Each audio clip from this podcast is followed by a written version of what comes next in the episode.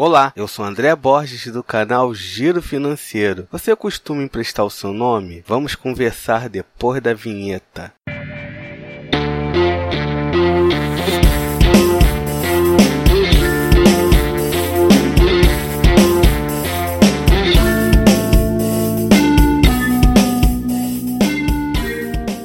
Quem já não passou por isso? Você está em casa tranquilo e recebe um telefonema no meio da noite de um amigo ou parente. Tem como você tirar uma TV nas Casas Bahia ou me empresta mil reais do seu cheque especial que lhe pago quando eu receber? A dica é: não empreste, doa esse dinheiro. Não vale a pena perder uma amizade por dinheiro. Caso você empreste o seu dinheiro e a pessoa não pague, olhe as consequências que podem acontecer com você caso a pessoa não honre com seu pagamento. Consequência número 1: um, entrada do seu nome no cadastro negativo, ou seja, seu CPF vai entrar no SPC e Serasa e você ficará impedido de fazer compras futuras ou empréstimos financeiros. Consequência número 2: cancelamento do cheque especial. Você costuma usar o seu cheque especial quando chega no final do mês, todo mundo sabe que o nosso salário não chega até o final do mês e assim essa ajudinha vem a calhar e de repente você perde, fica complicado. Consequência número 3: o nome sujo traz problemas para arrumar emprego. Pouca gente sabe,